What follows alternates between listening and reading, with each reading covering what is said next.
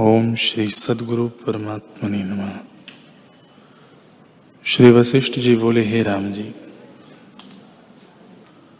जैसे चंद्रमा की किरणों से मनुष्य शीतल होता है, वैसे ही संत जनों के वचन से शांति होती है।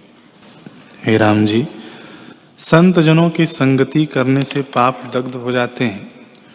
जो पुरुष सकाम होकर तप यज्ञ और व्रत करते हैं उनकी संगति न कीजिए, क्योंकि वे ऐसे हैं जैसे यज्ञ का खंभा पवित्र होता है, परंतु उसकी छाया कुछ नहीं।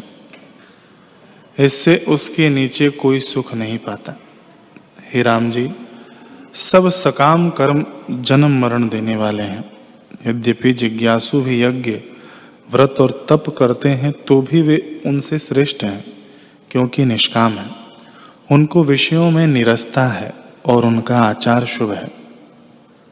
हे राम जी, ऐसे जिज्ञासु की संगति विशेष अच्छी है, जिसकी चेष्टा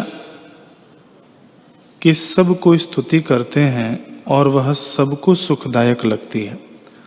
जो जिज्ञासु के समान नवनीत, कोमल, सुंदर और स्निग्ध होता है, उसको संतों की संगति प्राप्त होती है। हे राम जी फूलों के बगीचे और सुंदर फूलों की शैया आदि विषयों से भी ऐसा निर्भय सुख नहीं प्राप्त होता, जैसा संतों की संगति से प्राप्त होता है, क्योंकि उनका निश्चय सदा आत्मा में रहता है।